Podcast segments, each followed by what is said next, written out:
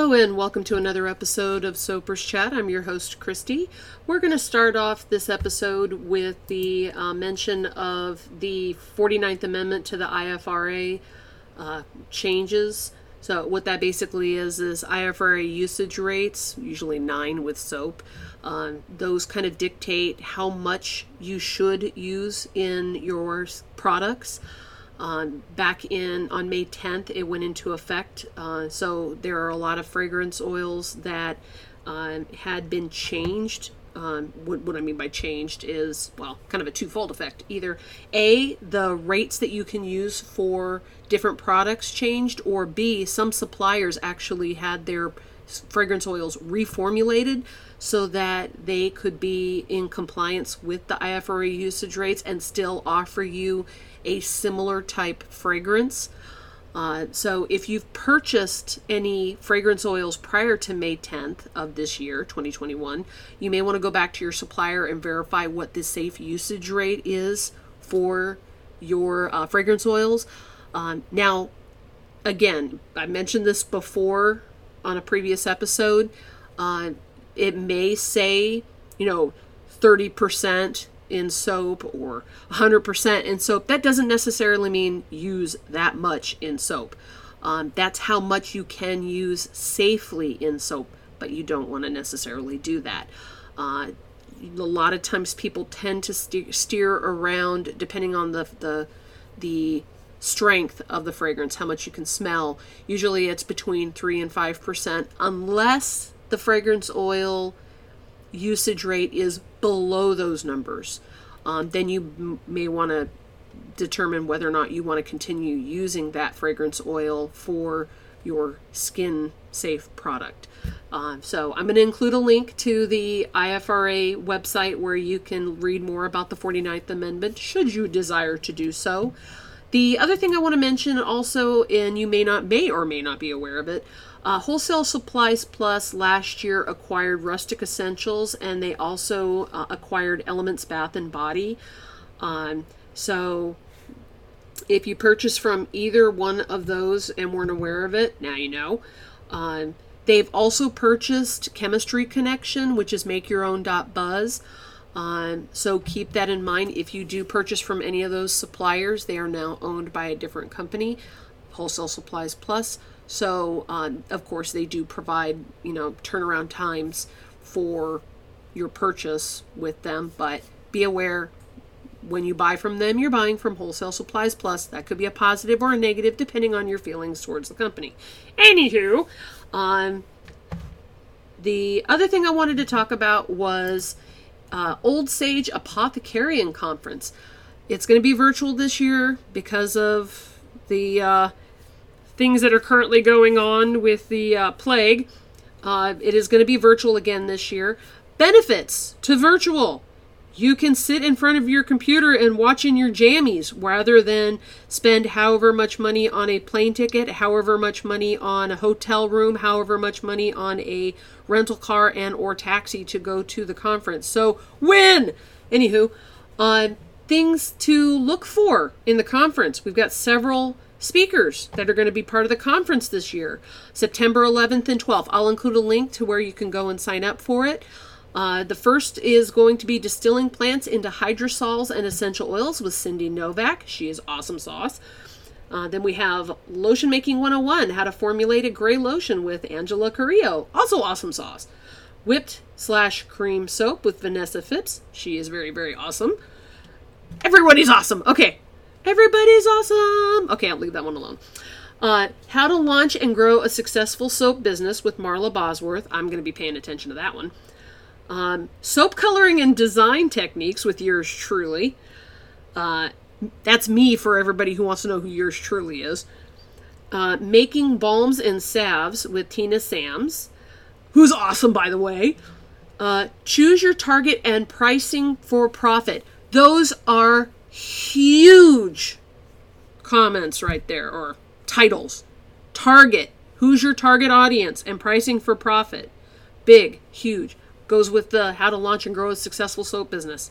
Very, very importante. If you haven't figured out your target market, this is a perfect opportunity for you. If you haven't figured out how to price to pay yourself, that is a good one for you. And that is with Sayet. And I apologize, I'm probably going to butcher that next part of the, the name. Timos Campos. She's very cool. She also has a Facebook page, so she posts to it pretty regularly. But that is very cool. I am looking forward to that that uh, seminar. Uh, then there's the business roundtable. It's going to be with Marla Bosworth, Andy Howard from The Sage, yours truly, me for those playing the home game, and Deborah Sturdivant. And I apologize, I always butcher names. Um, she is kind of our MC of the group, uh, the Old Sage Apothecarians Conference. So kudos to her. And then there's for that was all these are all on the 11th by the way. On the 12th we have elderberry elderberry elderberry. And let me tell you i can't wait to make elderberry wine but that's an aside. But elderberry with connie sue bogus bogus i apologize for butchering your name. I'm doing really good with butchering names by the way.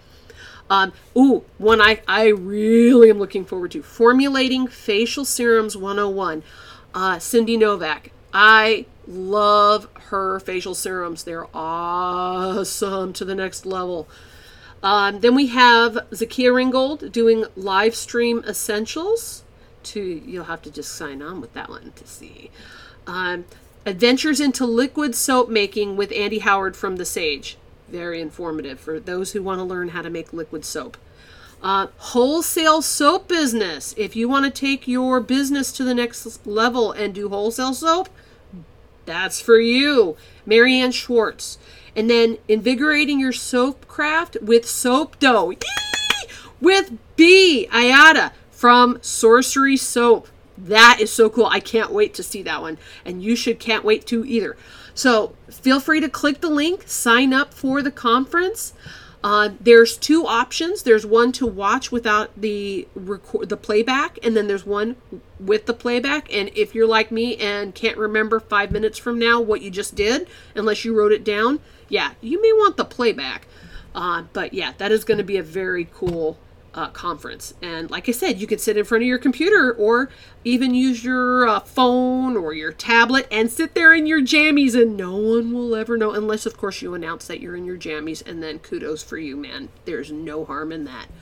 The next thing I wanted to mention is a little soaping tip.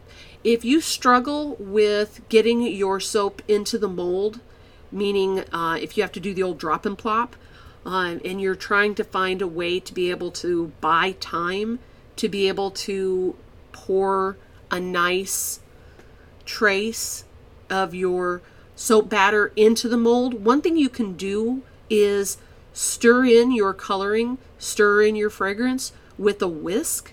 The nice thing is, if you use a stainless steel whisk or a plastic whisk, you can usually find a, a, plastic whisk a lot of times at the dollar store. I don't think I've seen any stainless steel ones there unless they have like closeout stuff. Um, you can even check at, well, it's going to be a little bit more precarious if you go to garage sales or the thrift store because you don't know 100% if they're aluminum or if they're stainless steel. If you don't know, don't get it. Want to stick with stainless steel or some a really good covered plastic uh, because, of course, aluminum and lye don't mix. Bad, bad. Uh, so that's going to buy you a little bit of time. You'll be able to stir in your fragrance, stir in your coloring, maybe give it a little bit of a quick buzz with the the stick blender, and then stir it again with the whisk before you pour it in your mold. That's going to buy you a little bit of time, especially if you have a fragrance oil that's known to be a little stinker. Yeah, you definitely want to do that. It will definitely come in handy. Another thing, if you make molds, the big big molds. Number one, kudos to you if you're making enough soap that you have big molds of soap. But if you have to break them into individual loaves before you can cut them, and you struggle with your soap log cutter, one thing you can do is use a piece of parchment paper or use a piece of freezer paper as a, and you might already know this, I'm just mentioning it for anybody who might not know this. You can use that to push your soaps through your log cutter. The benefit there is you're not having to fight the log cutter to be able to cut your soap. Uh, not only that, you're not having to clean up as much soap on your log, log cutter afterwards. Because if you have a softer soap, my my soaps I leave them for two days, but sometimes they'll still be very soft, uh, which is nice, especially if you're making soap dough. But not if you're trying to cut it. Uh, so if you run into those problems with your soaps, one thing that you can do with the log cutter is put a piece of a barrier between the soap and the log cutter. Uh, I also use laminated cotton.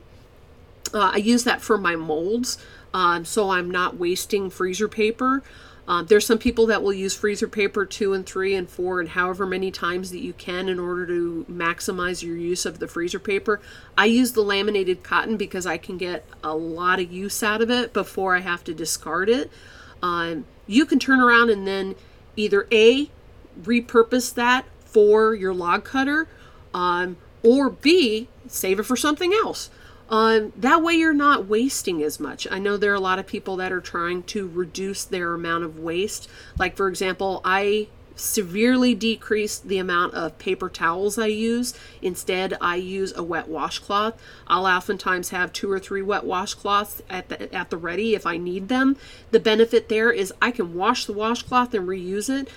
You could probably do that with a thick paper towel, but some of those cheapala paper towels, you're having to kind of get a running start in order to use it. Uh, that's one reason I don't. I'm not putting that waste out there. I'm saving those paper towels for other things. So, uh, if you weren't aware of that, that's another way that you can kind of help the environment. Uh, and if you weren't aware of the laminated cotton, I get mine on Etsy. Uh, so feel free to type in the old Etsy laminated cotton and you'll find some there. Um, individual results may vary, so um, fine tune as needed. Uh, but that's all we have for right now. If you have any suggestions for future episodes, please send me a message either on Facebook at Soaper's Chat. Um, you can also post the message on there should you have any questions, or you can message me at soaperschat at outlook.com. I hope you have a wonderful weekend, and we'll talk to you later. Bye.